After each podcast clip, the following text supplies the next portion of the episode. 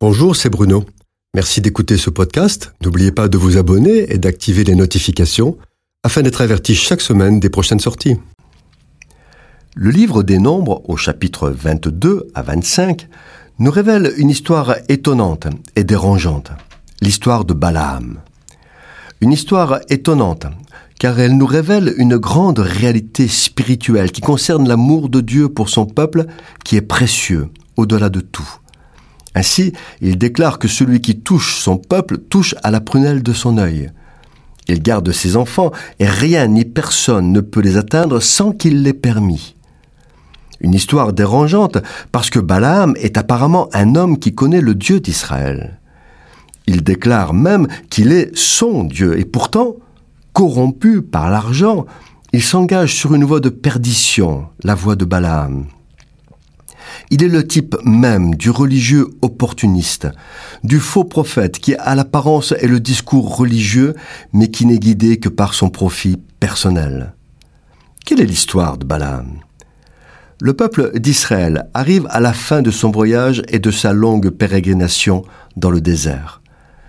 Ce peuple, par les conquêtes spectaculaires qu'il a déjà faites, effraie les rois qui se trouvent sur sa route.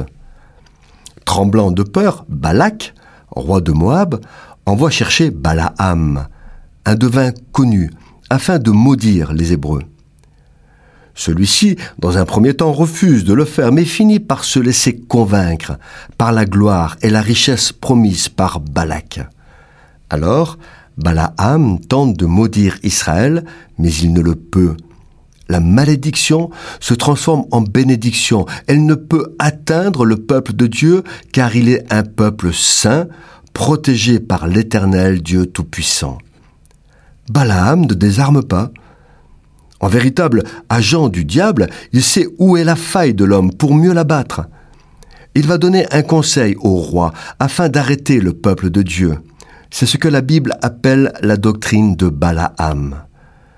Cette doctrine consiste à inciter le peuple élu à se mettre tout seul en danger en quittant la voie de Dieu, de sa propre autorité et attirer sur lui la colère de Dieu. L'arme utilisée sera la débauche et l'impudicité.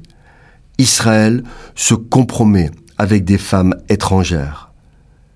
Comme pour Israël, la malédiction ou encore l'enchantement ne peut rien contre l'Église de Jésus-Christ.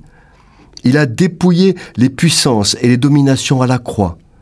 Alors, le diable utilise la doctrine de Balaam afin de pousser l'Église à pactiser avec le monde comme les enfants d'Israël s'unirent dans les plaines de Moab avec des femmes étrangères. Le monde ne doit avoir aucune part dans la vie de l'enfant de Dieu ni dans l'Église. Notre Seigneur Jésus a souhaité que nous soyons dans le monde sans en être complices.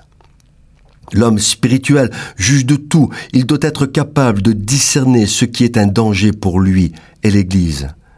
Si la confusion entre le sacré et le profane a été le péché du peuple hébreu dans les plaines de Moab, il ne faut pas qu'aujourd'hui, dans les temps de la fin, l'Église commette la même erreur. Notre Seigneur est puissant pour garder son Église. Veillons et prions afin de déjouer la doctrine de Balaam. Cette chronique a été produite par Bruno Oldani et Jacques Cudeville.